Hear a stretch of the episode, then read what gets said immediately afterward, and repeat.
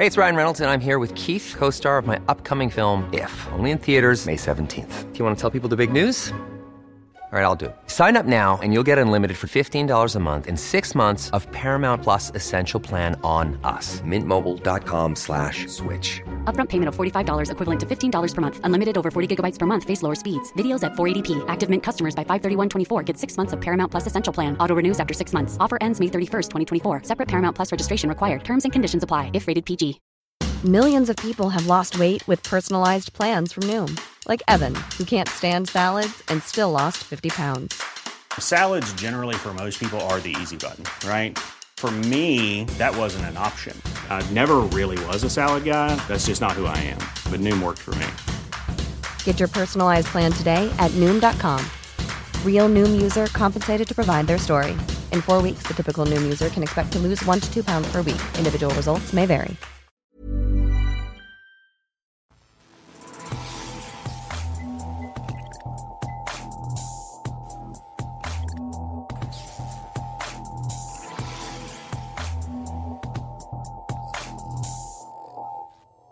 Hello and welcome to this week's No Edit podcast.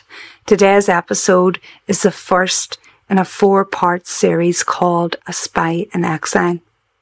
The guest is someone who needs little introduction, but for those of you who don't know who Martin McGartland is, he's a former British agent who infiltrated the ranks of the IRA at the age of 19.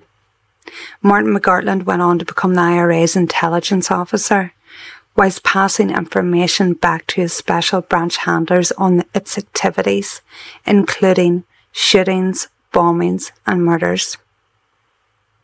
After his cover was blown in 1991, Martin escaped kidnapped, torture, and death at the hands of the IRA.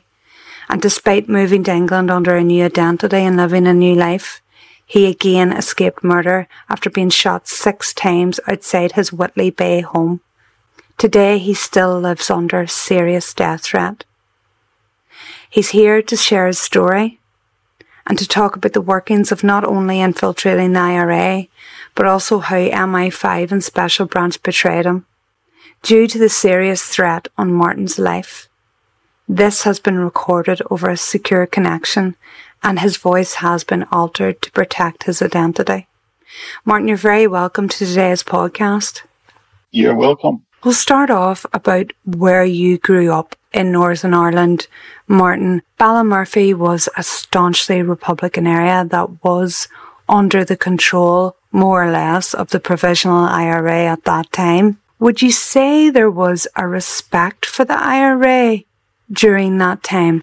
Well, to, to be honest with you, I have always maintained that there was probably more respect for people who were actually born in advance of the actual troubles really kicking off. I was actually born obviously in 1970, so things were actually just really starting off at that point.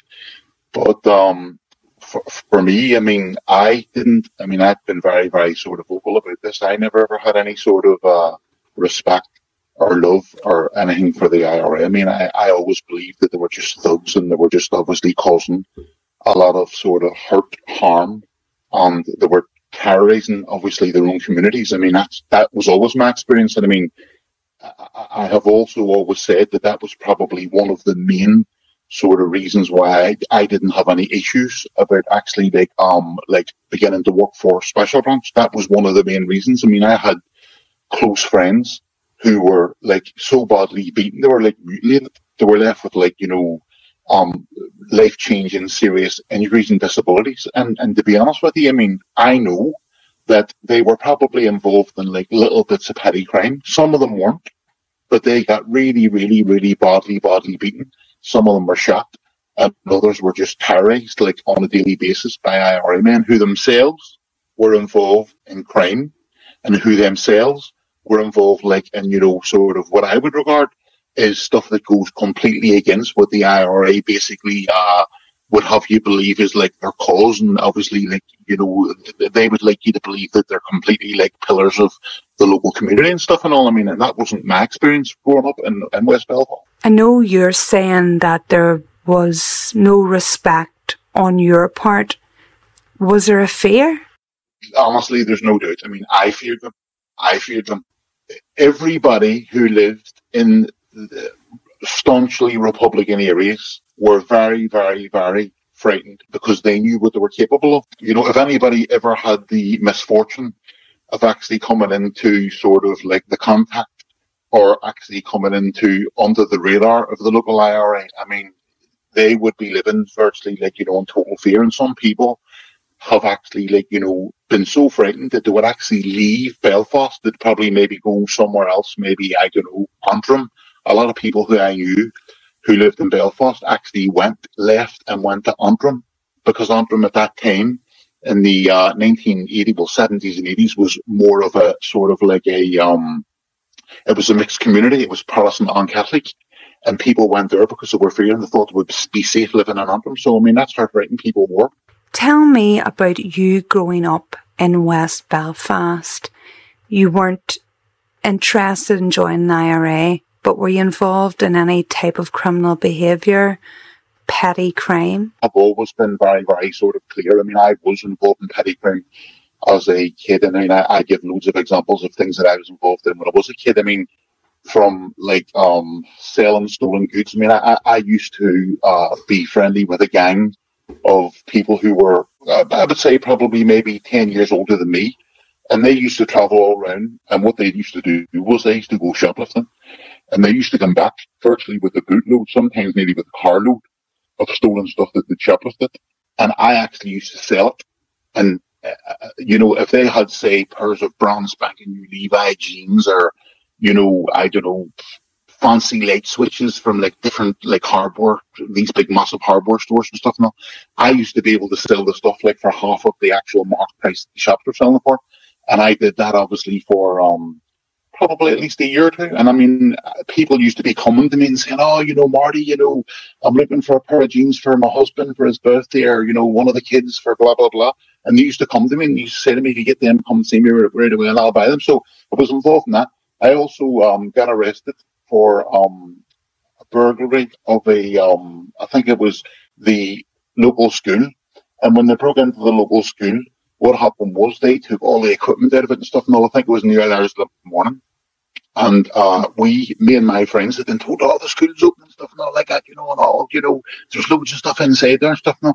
So we went in, we were taking all stuff out, like little silly things and all, like recorders and all stuff like that. And like stuff. I mean, uh, there was nothing really left in the place to actually take because obviously the people who robbed it actually virtually cleaned it out.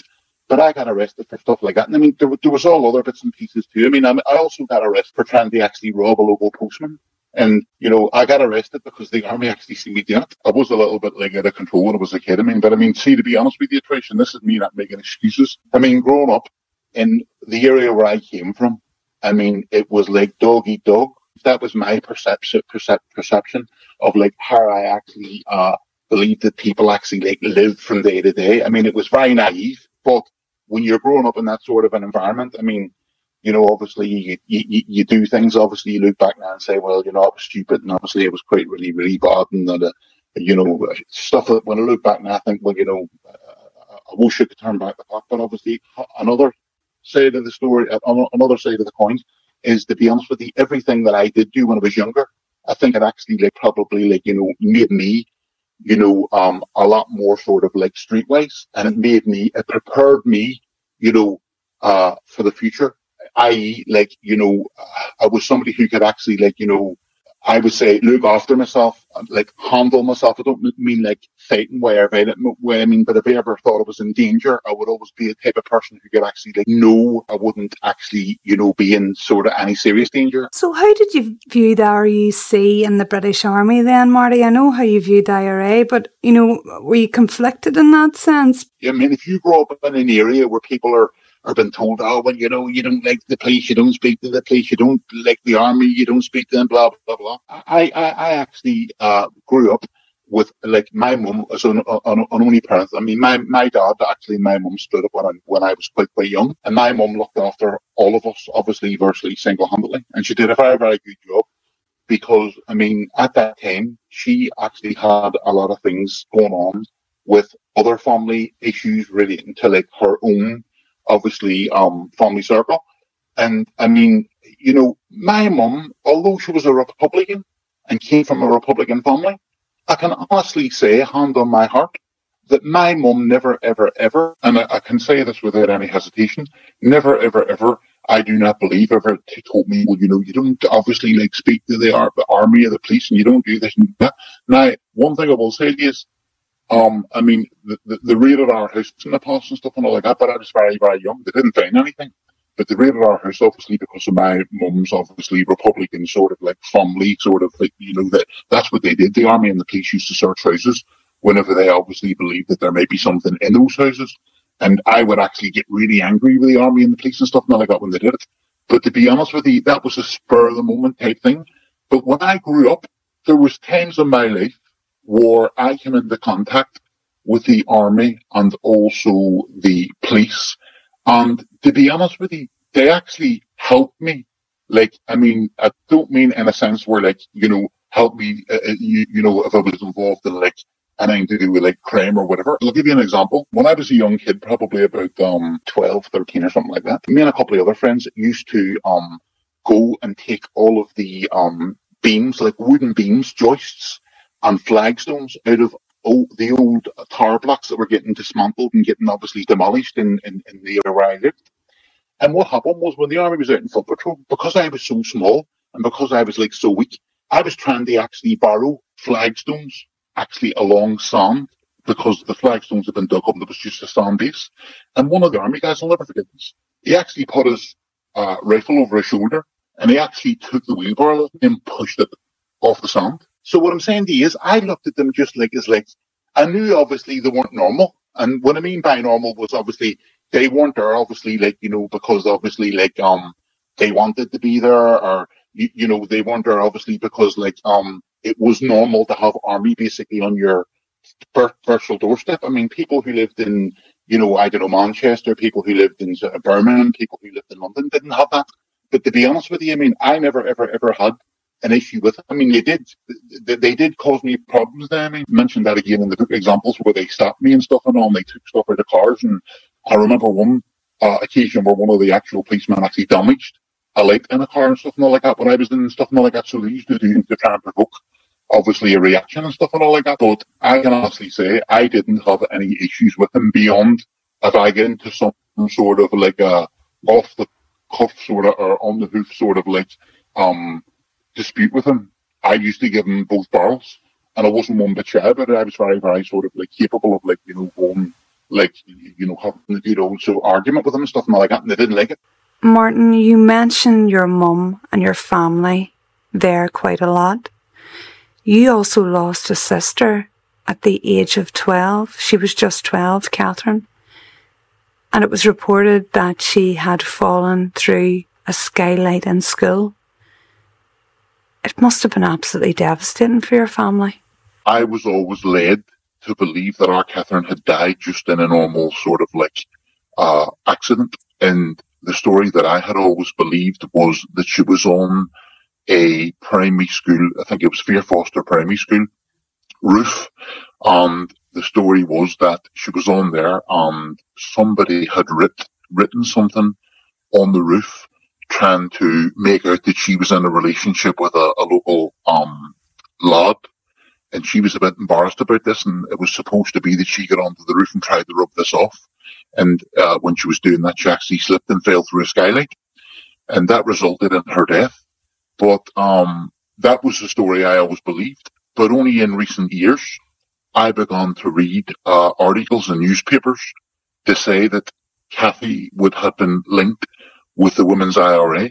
And, uh, you know, there was, um, stories, you know, going around to say that she was actually on active service on that roof on the day she actually died. Um, it turns out that the, um, uh, Sinn Féin, Gerry Adams in particular, actually unveiled a plaque.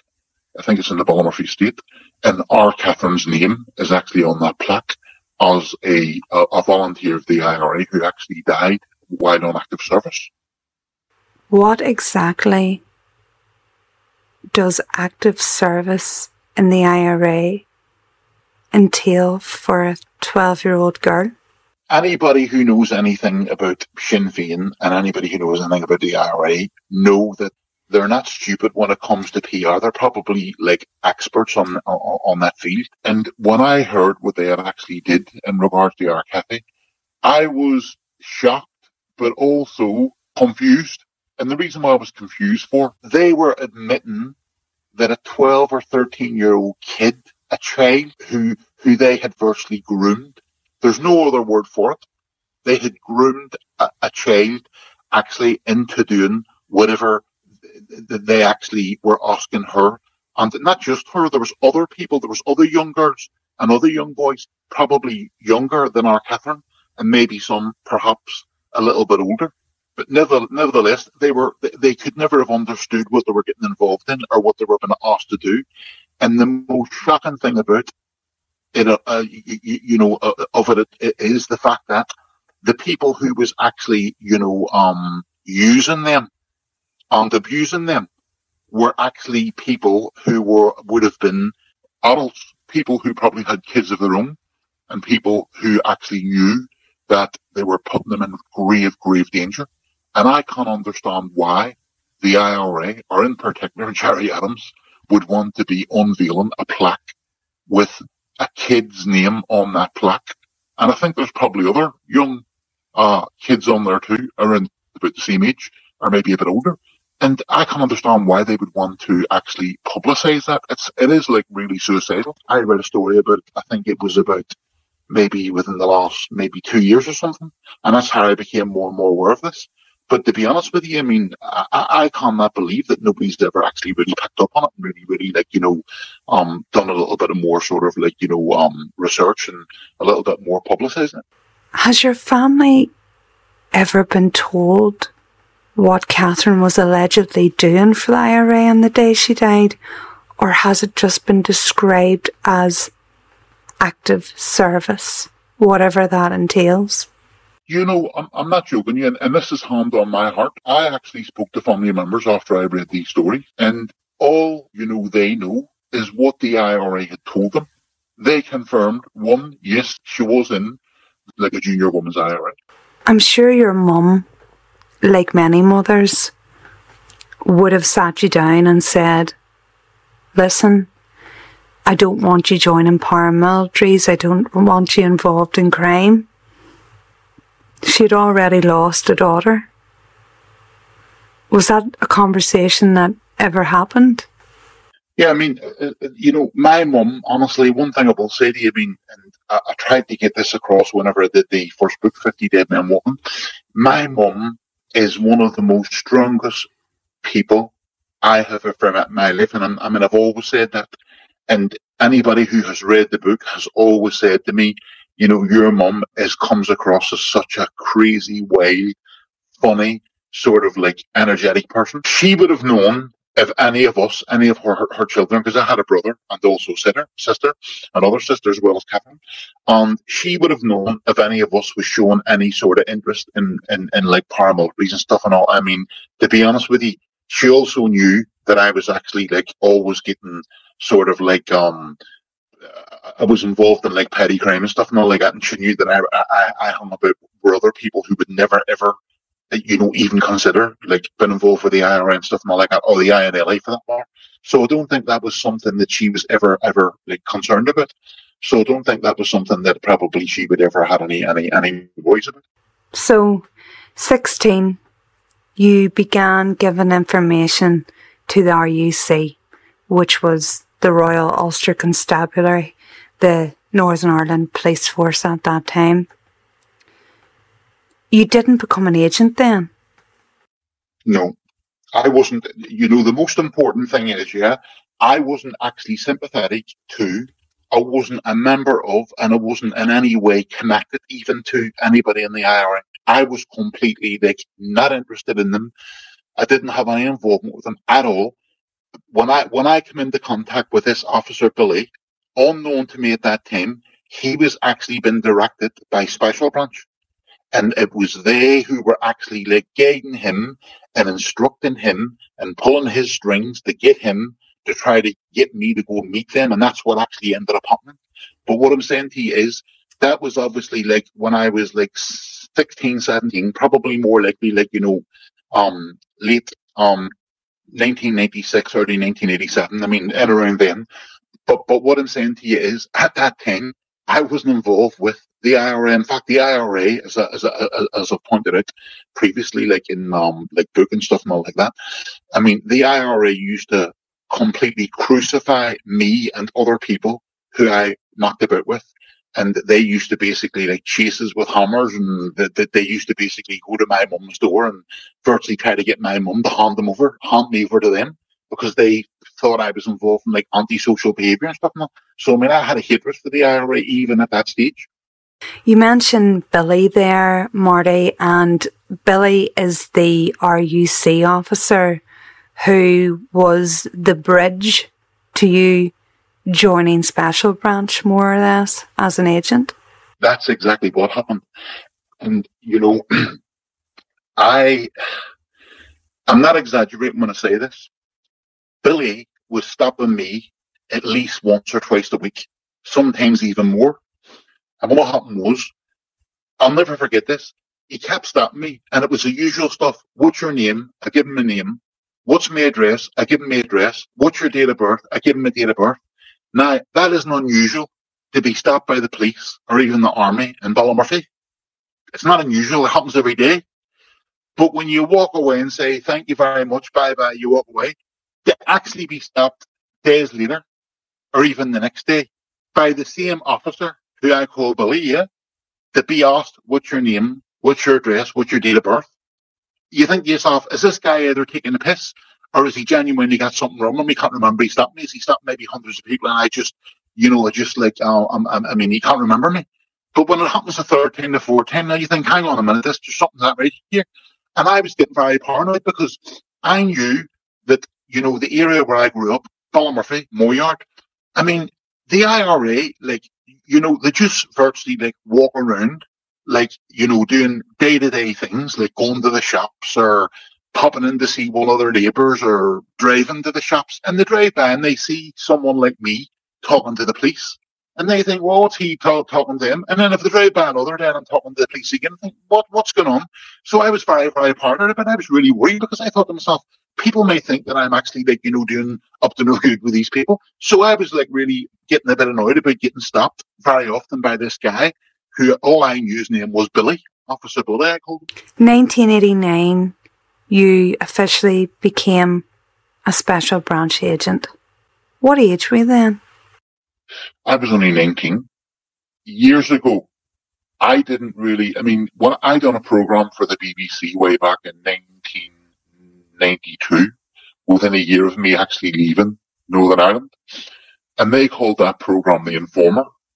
Now, at that time, you know, most people who do what I do are labeled as informers, or for people who are like Republican sort of sympathizers, or people who are in the IRA, were just known as just pure and simple touts.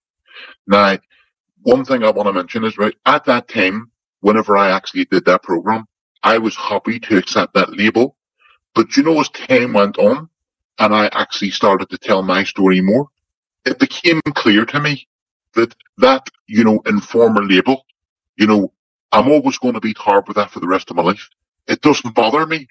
But really, when you look at my case in the cool light of day, yeah, I was somebody who was not before nor during my obviously uh, going into the IRA, actually, uh, you know, a committed member of it. I was actually working for Special Branch long before they actually encouraged me because I didn't want to do it they actually encouraged me to actually go inside the IRA and I was extremely, extremely reluctant to do it.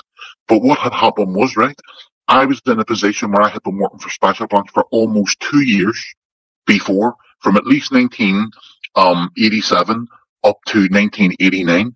And it was only around that period when they actually encouraged me to actually go inside the IRA as like an agent on their behalf. So what happened was, right, there's very, very few people. I mean, people probably don't really appreciate this, but there's very few people either in the loyalist side or the Republican side who have been working for British intelligence, the army, special branch, or whoever, who were actually not involved before they were either turned or they were actually recruited. 99.9% of people who become informers are already established, ruthless, either loyalist or Republican terrorists who are blackmailed into becoming informers because they don't want to go to prison. And that's the, the top and bottom of it. The difference between me and them is a huge gulf on some. And the reason why that is for is because it's simple as this. If you've got somebody who's a terrorist, who wants to be a terrorist, who's happy to be a terrorist, who's happy to do, uh, like killings, bombings, shootings, whatever, because that's what they want to do, yeah? If the police come along and say, we've got evidence, we're going to send you to prison for 15, 20 years, and they decide they don't want to go to prison, they will work for the police. They will work for MI5, but they will never be loyal to them. They will never be loyal to MI5 or the police. Not like someone like me, because I was actually virtually like groomed. I mean, that's what happened. Special Branch actually recruited me at the age of 16, 17, and they virtually groomed me. They knew where they wanted me to be, and they actually basically like pointed me to do certain things, and they guided me to do certain things, and they knew probably even months before they physically actually um recruited me, i.e. when I say months before, whenever they had Officer Billy keeping on stopping me, keeping on stopping me, they knew it was a jigsaw and the parts were all going to be put together and they knew what they wanted. Uh, of, they knew my future held even before I knew what they were up to. We know a lot about your story, Marty, because I mean, it's taken up so many newspaper articles. You've written two books. Your life was turned into a film, 50 Dead Men Walking. And going by what I've read and seen, it appears that it was nearly easy for you to infiltrate the IRA and claim those ranks. Do, do you know what, Trish? I'm not joking you. Seriously. I was surprised by that, but you know what? And, and I'm not exaggerating when I say this. I keep on repeating this same, um, uh, phrase that I'm not exaggerating, but I'm really not. See, when I look back at the way things actually happened and the way my life actually very quickly went from somebody who had been involved in petty crime, who the IRA despised, and I despised the IRA, to somebody who actually get into the position that I was in. I look back and think, how the fuck did that happen? But do you know what? The reason why it happened for was because Special Branch made it happen. Special Branch and MI5 know exactly who in the IRA are people who are most of interest to them. And it just so happened, and this is the surprising thing to me, when I actually got in with Special Branch, they were telling me that a person who i had grown up with, now when I say grew up with this person, I just lived in the same area as him, but I used to be a friend of his with a number of other people when I was younger. And they were telling me, now I've named this person in uh, the book continuously, Harry Fitzsimmons. Now they told me that Harry Fitzsimmons was a top IRA bomber. Now Harry Fitzsimmons has been in prison for a long time. I think he's done 15 or 16 years for possession of explosives and uh, weapons and stuff and all, and he got released under the Friday Agreement. So I mean, he's actually like, I mean, it's, it's all, it's all, it's in the book and stuff and all like that. And uh, I mean, it's also in the public domain. But what they told me was that Harry Fitzsimmons and a few other people who I, I'd seen him in the presence of were top IRA bombers who were heavily involved in massive bomb attacks all over Belfast at that time. And I looked at them thinking, you know, you guys are obviously completely crazy because I knew Harry Fitzsimmons obviously from old. Well, I thought I knew him. And it turned out later on that when I actually uh, was asked to infiltrate the IRA, what they, the special branch had told me was they wanted me to actually try to get friendly again with Harry Fitzsimmons. And because I actually did do what they actually asked, and I was very successful at doing that, yeah, everything just started to like snowball after that. So they directed me towards Harry Fitzsimmons, and Harry Fitzsimmons, because he was senior in the IRA, instead of me climbing up the ladder, Harry Fitzsimmons was already halfway up the ladder, and he brought me into the people who was, he was mixing with. It's extraordinary that you were able to infiltrate the IRA with that ease. Can you remember your first briefing that you got from Special Branch? I'm sure, like everyone else, we all have these images of being taken into a darkened room with two men in suits and and being recruited. What was the actual experience like for you? Well, to, to be honest with you, I mean, because I was the type of person who was very streetwise, and because I was the type of person who's always been very mischievous, and because I was the type of person who just didn't really give a fuck. I mean, uh, that's the truth. I just didn't care. I mean, I, I was the type of person who hobby go lucky, you know, and didn't care what I say, didn't care who offended if I thought somebody needed to be offended. And, you know, if I had made a decision to do something and I believed I was doing the right thing, there was nothing or any person on the planet who could actually, you know, prevent me from doing that. But when I actually got involved with Special Branch, I only got involved with them as a result from Billy. Billy had said something to me, yeah, which really, really knocked me for six. He said to me on one of the uh, final times, stopped me before he asked me to go and see two of his friends. He said to me, I, uh, I, I hear you're uh, taking driving lessons. And I actually was taking driving lessons. And I didn't know how the fuck he knew this. And he said something along the lines to me. He said, listen, he says, I may be able to help you with that. I've got a couple of friends who'll be able to help you, you know, obviously like you. Planning for your next trip? Elevate your travel style with Quince. Quince has all the jet setting essentials you'll want for your next getaway, like European linen, premium luggage options, buttery soft Italian leather bags, and so much more. And it's all priced at 50 to 80% less than similar brands. Plus, Quince only works with factories that use safe and ethical manufacturing practices. Pack your bags with high-quality essentials you'll be wearing for vacations to come with Quince. Go to quince.com slash trip for free shipping and 365-day returns. Hi, I'm Daniel, founder of Pretty Litter. Cats and cat owners deserve better than any old-fashioned litter. That's why I teamed up with scientists and veterinarians to create Pretty Litter. Its innovative crystal formula has superior odor control and weighs up to 80% less than clay litter. Pretty Litter even monitors health by changing colors to help detect early signs of potential illness. It's the world's smartest kitty litter. Go to prettylitter.com and use code ACAST for 20% off your first order and a free cat toy. Terms and conditions apply. See site for details. Millions of people have lost weight with personalized plans from Noom, like Evan, who can't stand salads and still lost 50 pounds. Salads, generally, for most people, are the easy button, right? For me, that wasn't an option. I never really was a salad guy. That's just not who I am. But Noom worked for me. Get your personalized plan today at Noom.com. Real Noom user compensated to provide their story. In four weeks, the typical Noom user can expect to lose one to two pounds per week. Individual results may vary. Hey, it's Ryan Reynolds, and I'm here with Keith, co star of my upcoming film, If, only in theaters, May 17th. Do you want to tell people the big news? All right, I'll do it. Sign up now and you'll get unlimited for $15 a month in six months of Paramount Plus Essential Plan on us. Mintmobile.com slash switch. Upfront payment of $45 equivalent to $15 per month. Unlimited over 40 gigabytes per month. Face lower speeds. Videos at 480p. Active Mint customers by 531.24 get six months of Paramount Plus Essential Plan. Auto renews after six months. Offer ends May 31st, 2024. Separate Paramount Plus registration required. Terms and conditions apply if rated PG. Driving tests and stuff like that. Well, I always wanted to have a car. I mean, I've always, since I was very, very young, I always wanted to get a car and stuff like that. And what Billy had said to me was, right, he wanted me to go and meet two of his friends, yeah? And I had to go to Grosvenor Road, uh, RUC station, which was quite a distance away from me. It was a taxi drive away and then a walk. Obviously, if about a mile or two, obviously, you know, well, at least a mile after you get off a taxi, like, you know, on the Falls Road. And what happened was I was going to this meeting to meet Billy's friends on the uh, understanding that they were going to help me get a driving license.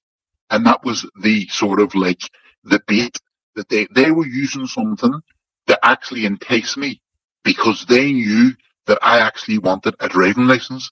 They knew, and I don't know how the fuck they knew this, that I was taking driving lessons and they thought, right.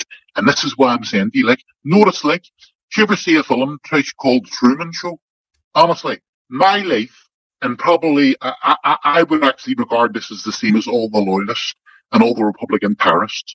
Special branch, MI5, and the army also too.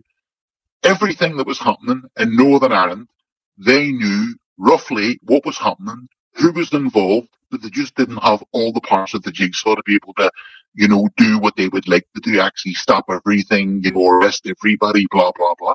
But honestly, they knew every fucking thing even back then. So, so long story short was, right, when I went to the first meetings with these people, yeah, they more or less told me, we can help you get a fucking driving license. That's what Special Branch told me. See, when they told me that, I thought, fucking Jesus Christ, how amazing. Because to be honest with you, I was worrying myself fucking sick about going for a driving test because I was thought, oh, you know, I'm going to fail because I'm going to be around nervous or I'm going to fail because I'm not good enough for blah, blah, blah. But they, they, they convinced me that they were going to help me get a driving license. And did they help you get a driving license or was that a ruse? Well, the reason why I'm laughing for was because when I went, they were telling me, oh, you know, we're going to get you a driving. They were even telling me, all, they knew the name of the person who was going to take me my driving uh, and stuff and all. I'm sure from memory, it was somebody called Cunningham. I mean, don't quote me, but I'm sure they say it was someone called Cunningham. And I went from a fucking driving test thinking, right, I just have to get in this car. I just have to drive. He's going to hand me a bit of paper and I'll say, thank you very much, walk away. I went from a fucking driving test. There was no Mr. fucking Cunningham. And when I went back to special, he says, oh, he was on his day off. It was all a lot of balls, Trish. It was mm-hmm. all a lot of balls. What yes. they were doing was they were hoping I just went and passed my fucking test and they would have winked at me and says, I told you well off. Looking back now, do you feel that you were groomed by the RUC and Special Branch? No doubt about it. And I'll tell you another thing too. And I've only came to this realization in the past couple of years, and it really saddens me to say this, but I now regret, and I, honest to God, if you'd have told me that I was going to say these words to you now in an interview that I'm about to say, I would have just said to you, you're fucking absolutely crazy. Definitely not. But I'm telling you here and now that because of what I have actually found out over the last couple of years, and because of the way I've been treated during the past, say, 20 years, yeah, more so over the past four or five years, right? I really, really, really regret ever, ever becoming involved with a special branch in MI5. But one thing I will say and I mean, I spoke a great deal about an RUC handler in uh, the book called Felix. Now, one thing I'll say to you now, yeah, in my mind, he and other people like him in the special branch were and some people won't be able to accept this, but I don't give two fiddlers fucks. I'm speaking to you as honest as I possibly can be, yes, right? Them people saved thousands of people's lives. I don't just mean Felix, and I don't just mean um the people who dealt with me. I mean the good guys in the special branch, because there were good guys, really good guys. But you know what happened? MI5 came along, and when they decided that Marty is going to be no more, or Marty has outlived his uh, usefulness. or Ray Gilmour has outlived his usefulness. or Willie Carlin has outlived his usefulness. or Donald, Denis Donaldson has out, out, outlived his usefulness, etc., etc., etc. They decide that, you know, they're going to pull the rug from under you and they don't give a fuck if it means you're going to either be kidnapped, you're going to be tortured to death, and you're going to be murdered. They don't give two fiddlers fucks because they want to move on to the next Marty. They want to move on to the next Ray. Gilmour, they want to move on to the next Willie Carlin and Captain Fulton, etc., etc. And that's what they do. They are absolutely devious cunts, but not the, the handlers. The handlers are just doing their job. It's their fucking bosses. Their bosses are absolutely fucking devious, rotten, horrible fucking people. So it's clear that you have good words to say on your individual handlers who at that time made you feel safe and protected. You would need to have been made to feel safe and protected because the levels that you were operating at within the IRA as an agent were serious. You started off in security in the IRA before moving on to become a lieutenant within its Belfast intelligence unit. What did that involve? Special Branch had me on my own going into the heart of Republican areas, going to IRA weapons and explosive dumps, taking out IRA weapons and explosives and ammunition, bringing them back to meet Special Branch. We all travelled back to Castlereagh. We were sitting around waiting while the MI5 and the army and other specialist people did what they were doing. And what I presume, what, what, what I mean by that was they were actually, the weapons that I brought to them from an IRA dump, they were carrying out ballistic tests on their weapons to see how many people have been used, if any, uh, to be, uh, killed previously. So if they've ever been used in shootings previously, they also actually, um, you know, uh, neutralized the explosives. They could neutralize explosives I was told they were injecting it with a chemical and Semtex explosives was virtually fucking like, it was like putty. It wasn't like, it would never blow up. They tampered and they sabotaged detonators, so they're never going to blow up. And they actually even doctored weapons and bugged weapons so they could put a bug on a weapon, maybe a rifle or something, or do something with it. So when I put it back in the dump, when it moved away from me to another IRA dump, they moved the stuff and they watched it going from A to B to C, and then they would have went and they would have recovered it and arrested people. But what I'm saying to you is, when I look back at what I did and what they expected me to fucking do, I think to myself, you must have been absolutely fucking living in a completely different fucking planet. Because the stuff that I done, I was walking through fucking streets in the dark at night, in the early hours of the morning, with holdalls full of weapons and explosives to take it to special branch and MI5 to be doctored and all them other things that I just told you there to be done with right? And then I had to bring it all back again. And sometimes the special branch usually actually fucking uh, pull little pranks on me and stuff. And I, I mean, I'll give you an example of this. They thought it was funny, but I really, really panicked. One of the IRA bombs that I brought to special branch, it was an undercard booby trap. And what the IRA did with it was when they when they constructed the Semtex bombs, it was a small, small. They called it a charge of Semtex, one and a half pounds of Semtex. And what they done was they actually implanted a, a magnet in the Semtex. And what happened was it had like a small wooden sort of box on the actual device with a um a timing device and also a mercury kill switch inside it and all the electronics. But what they what they did was because when they put it under a car, what they done was they they covered it with black tape, insulation tape. So when somebody looked under their car, they prayed that they might have thought it looked like just the underside of the car. Because obviously Semtex is like an orangey sort of like a yellowy coloured um substance. And all this black tape and uh obviously like was all covered in the, the bomb.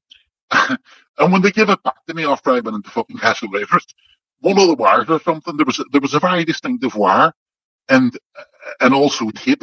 And what they used to fucking do was they used to change the colours of the wires and the tape and all say, Oh Marty, we're very sorry that wire fell off or you know, we didn't have enough black fucking tape and they may put green tape on or yellow tape over. And I used to be beside myself, but they thought it was fucking funny. And it was all like that was all all they thought it was a bit of humour. But fuck me, I, I, I was the one who had to go back with all this stuff to put it back in the IRA dump. And the person who constructed that, if they seen anything that didn't look right, then they think, well, how, you know, who was, who, who's been tampering with this? And then people like me and other people would actually be fingered. So they used to be like a little bit sort of like fucking uh, crazy special the way they used to do things. So you're telling me that you were going to IRA dumps, taking weapons, transporting bombs, taking them to Castlereagh, bringing them back again. I mean, apart from the obvious fear of being caught doing this by the IRA, were you not worried that they were going to go off? Of course I was. Listen, look, you know, when I sit now, I, when I close my eyes now, yeah, when I close my eyes and I have that conversation with you, I think of demolition man, fucking basically, you know, um, a bomb disposal, fucking sort of like whatever. That, that that's what I was actually being used as. I mean, that bomb could have went off prematurely and killed me. And no doubt if it had gone off, the newspapers the next day would have been IRA man killed, terrorist blows himself up. No one would ever known that I was actually fucking bringing the stuff to special branch in MI5 to actually try to fucking prevent life being taken. And this is the whole point. This is the way they work. And I, I go back to what I say. The people who I work with, the people in Special Branch who were handling me, yeah, I haven't got a bad word to say about them people. Handle them hard. I'm, I'm wise enough to know that they're just doing their fucking job. It's like any, any employment. If you're a journalist and you have to work under the direction and control of an editor, a deputy editor, or people on up the fucking chain, if you get a story that's toxic and they've got some reason why they don't want you to actually do that story, they will make your life a bit of a fucking sort of like misery and they'll do things that obviously aren't, you know, to your benefit, stuff like that. Oh, so I know that, yeah. yeah, exactly. So what I'm saying to you is, I know for a fact, in any other walk of life, like fucking somebody who's basically working for like a civil servant or something like that, they will not actually allow them to do something that goes contrary to what they, what their main sort of motivation is. And what I'm saying to you is, right, the people who was harming me done their best. But what happened was, I mean, uh, just to jump a bit forward and I'll come back. When Ian Phoenix died, he was killed in a Chinook helicopter crash. Ian Phoenix ran uh, TCG, Custom Coordination Group, yeah, and now they were involved in all the fucking surveillance and stuff and all like that, right? And what happened was, Ian Phoenix mentioned in his book, well, was mentioned in his diaries, yeah, he mentioned me, Carol, me, was one of the Special Branch's best spies. I think it was in 1990 or 1991. But what happened was, right, the reason why he fucking said that for was because he knew all the stuff that I had actually done. I was doing fucking everything that Special Branch asked me to do on some. I'm not the type of person who just basically does things half-hearted. I'm fucking all in. And what happens is that I go beyond the fucking call each and every time because I believed in what I was doing. But you know what? That was the reason why I, I ended up in the position I was because I was doing fucking too much and I was more interested in pleasing Special Branch, pleasing MI5 than I was looking after my own fucking safety. Your safety was in grave, grave danger for a number of reasons. You were in the heart of the IRA, working with highly skilled IRA officers, including Rosanna Brown, who's a well known IRA member. You were in the IRA's active service unit, a position that is very, very hard to get and to climb to within the IRA. I mean, you must have been respected within the IRA to get to those positions and to work with those people. It's nothing to do with being respected. It's more to do with, obviously, I honestly do think that they genuinely like me. I think what happens is if somebody takes a liking to you, and if they actually think that you're like sort of like genuine, and they think that they can trust you, uh, uh there's no reason why anybody else couldn't do the same. I mean, pe- other people have done what I did after me. And one thing I want to say to you here, and I mean, on the subject of, of Rosanna Brown, I mean, uh, you, you, know, I actually, uh, Rosanna Brown, I mean, and, uh, you know, other people like, say, Davy Adams too, I get on really, really well. And I mean, I, I've said this before. Davy Adams is a relative of Gerry Adams. Davy Adams is one of the most nicest people I've ever, ever met in my life. Some people might say, fucking Jesus Christ, that's the top and bottom of it, right? And you know what? That made me conflicted. Another reason why I got myself in so much shit for it, it was because I was trying to keep these people out of prison.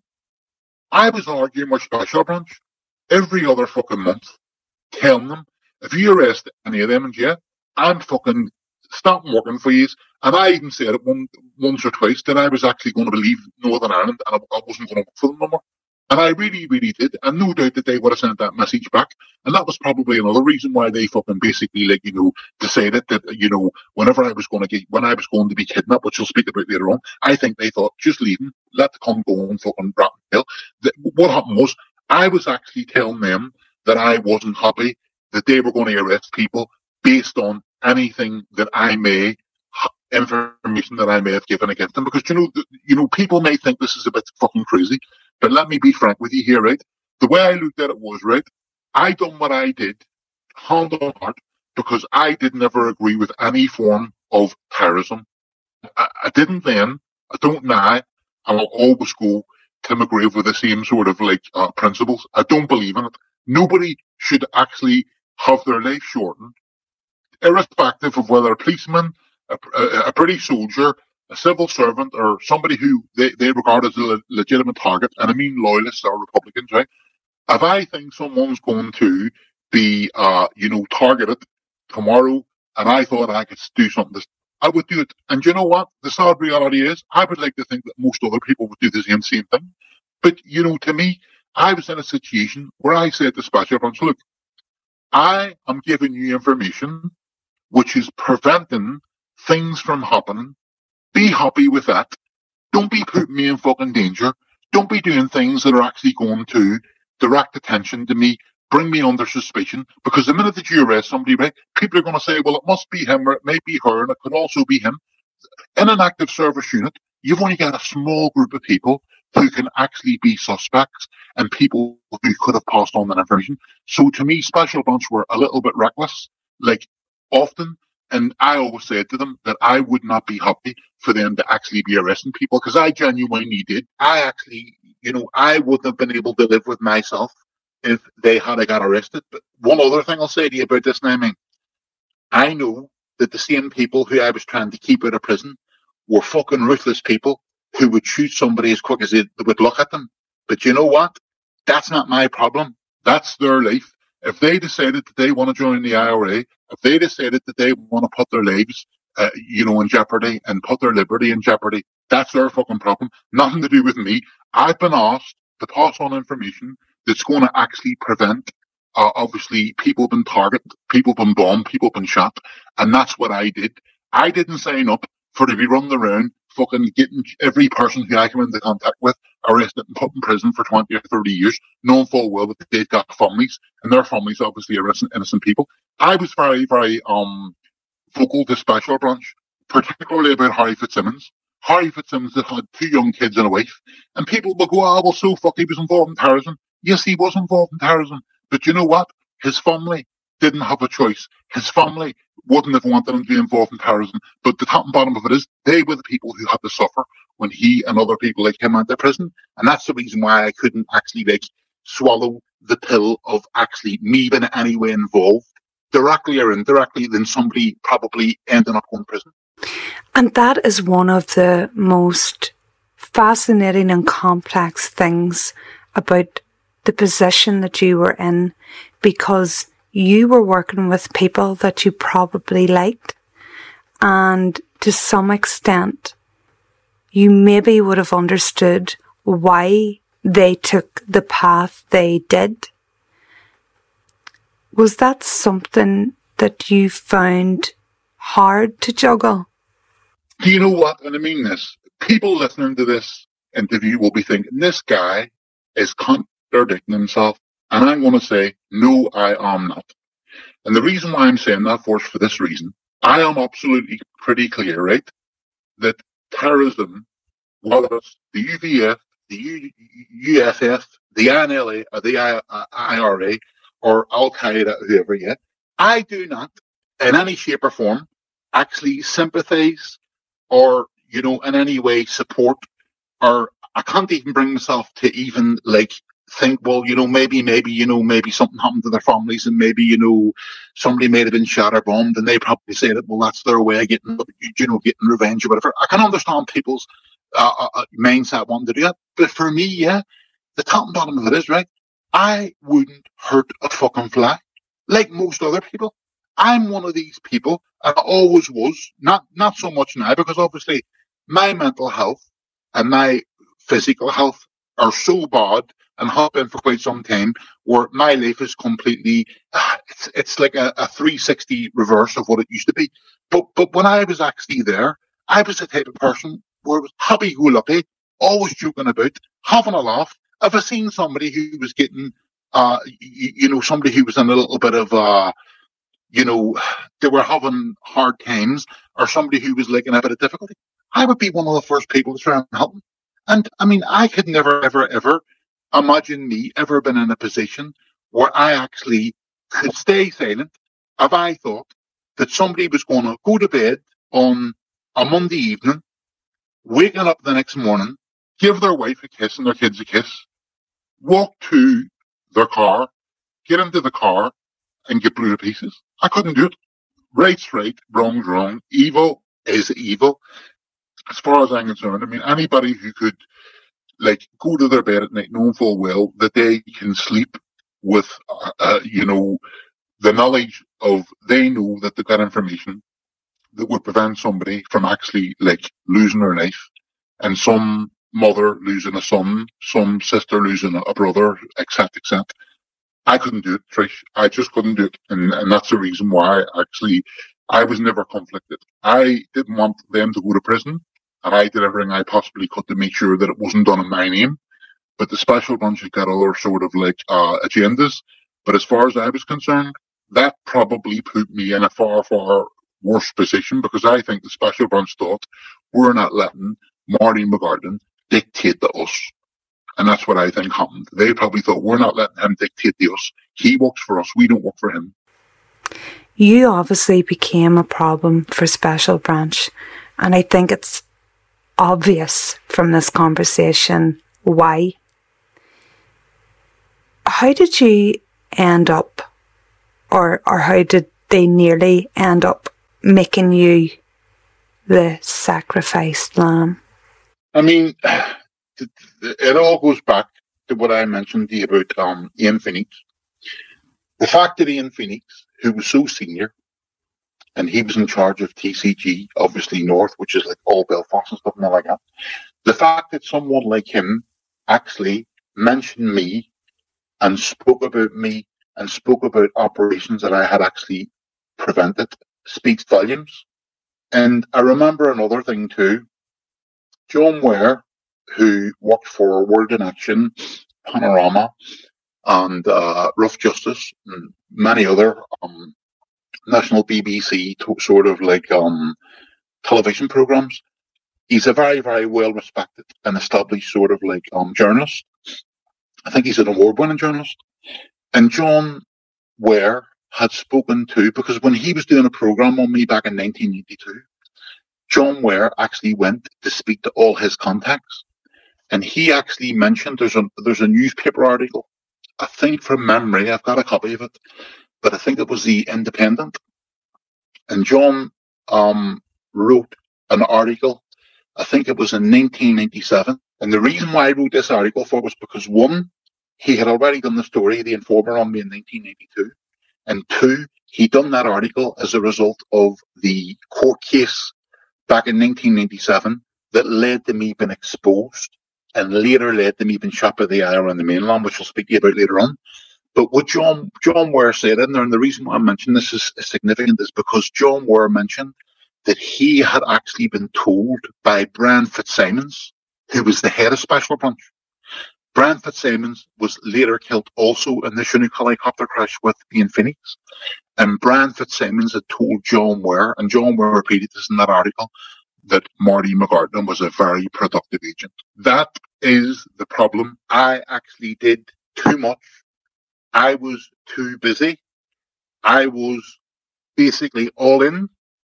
And the top and bottom of it was I had two masters. One was MI5 and Special Branch because the both of them was one and the other was the IRA. But at all times, from the very beginning, without hesitation or favour, I was always 100% completely loyal to Special Branch MI5 on the state. And the reason why I was loyal to them for is because of my principles and because, you know, the reason why I agreed to work for them for was because I despised terrorism, irrespective. If I had been a, a, a Protestant on the Shankill Road, I'd have been doing the same thing against the UVF and others. The top and bottom of it was, it just so happens that I was born on the other side of obviously the divide, and I was born brought up, brought up in a Republican sort of like area of Belfast rather than August area of Belfast. Tell me about some of the things that you were involved in with the IRA that Special Branch were fully aware of. Were you involved in punishment beatings? Were you involved in attacks? Were you involved in murder? I was in a position where um, I actually, like at the very start, I was actually been encouraged by Special Branch to actually make myself available to people who they were identifying to me. Now, what they were doing was Special Branch were actually showing me montages because what you need to remember here is right. At that stage, because I wasn't involved with the IRA, because I didn't really give two fiddlers about the IRA, because I wasn't actually like, you know, interested in the IRA, the only people who I knew was in the IRA were people who were fucking terrorizing me and my friends. But apart from that, and when you go into the actual organization as a whole, I would have known very little or very few people who was connected with the IRA. And the special branch, what they were doing was they were showing me photograph montages continually at every single meeting, showing me people who lived in the area where I actually like frequented.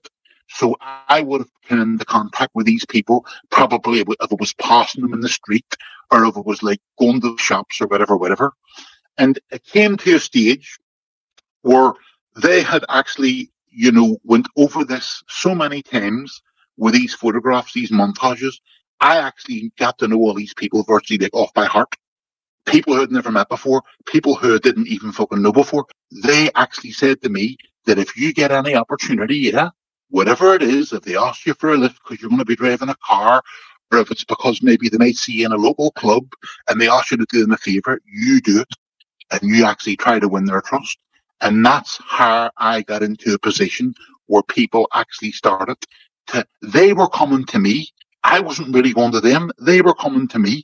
And, you know, Special Branch again, what they done was Special Branch had virtually mapped my entire lifespan from the minute they decided Billy was going to actually introduce himself to me to ask me, oh, you know, we're going to help you with some driving or driving lessons. You can go meet some of my friends, blah, blah, blah.